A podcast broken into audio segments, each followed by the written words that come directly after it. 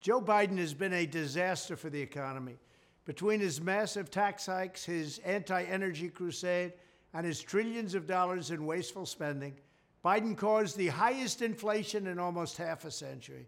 As a result, interest rates soared to crushing levels, and now we are seeing bank failures that nobody believed even possible just two years ago. Joe Biden is leading us toward a Great Depression. I've been saying it for a long time. There should be no bailouts, but we need to get this economy straightened out as fast as possible. We're headed down a very dangerous path. When I'm back in the White House, I will immediately unleash energy production, slash regulations like I did just three years ago, and repeal Biden's tax hikes to get inflation down as fast as possible, and it will go quickly so that interest rates can get back under control. I built the greatest economy in the history of the world. In fact, I did it twice when you think about it. And now we will have to do it again.